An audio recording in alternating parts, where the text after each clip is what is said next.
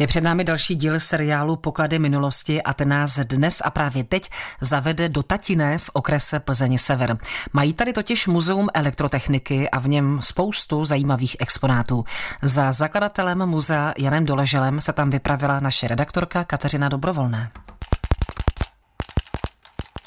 Co je to za zvuk? To je zvuk vadasky, přístroje, kterým se zjišťovalo elektrické napětí v síti. Můžeme pro naše posluchače popsat, jak vypadá taková vadaska? Ona je poměrně malá, tady se vám vejde dokonce do kapsy u montérek. Je černé barvy. Je to bakelitová zkoušečka, uvnitř je elektromagnet a malé okénko, kterým je vidět jádro toho elektromagnetu a vždycky se zastaví podle toho, jakou sílu vyvine ten elektromagnet, tak zatáhne to jádro do nitra elektromagnetu a ukáže vizuálně v malém okinku výši toho měřeného napětí. Spoustu elektrikářů dneska používá zkoušečky elektrického napětí a říká tomu vadaska, ale ve skutečnosti vadaska je trošku přístroj staršího data. Psal se rok 1890. V Napajedlech se 10. dubna narodil Jaroslav Vadas. Jaroslava už od dětství přitahovali stroje a Jaroslav si sám zařizuje, že půjde do učení do strojírny Schenbaum. Práce jej baví a v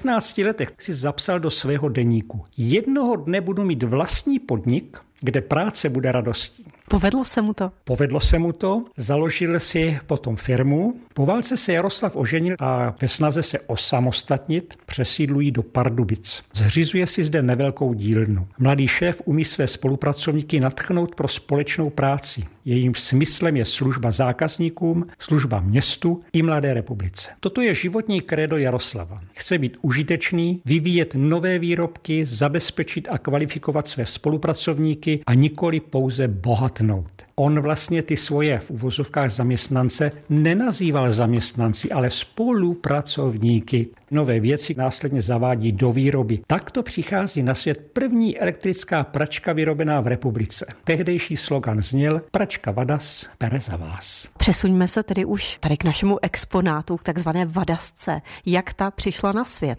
No Jaroslav vymýšlí stále něco nového. Tak firma vyrábí tuškové zkoušečky, fázovky na rozpoznání fáze v elektroinstalaci. A právě teď přichází na řadu ten náš předmět a to je ta vadaska. Vrcholem úspěchu se stala tato zkoušečka, která funguje pro různá napětí, je schopna měřit 120, 220 i 380 voltů. Prodávala se nejen doma, ale i v zahraničí, dokonce i v Americe. Je zavedena nová výroba vypínačů, přepínačů, rozvaděčů, spouštěčů, regulátorů, měřidel a mnoha dalších výrobků. Posuňme se do roku 1948. Továrna Jaroslava Vadasy je znárodněna. Jaroslav Vadas umírá náhle 30.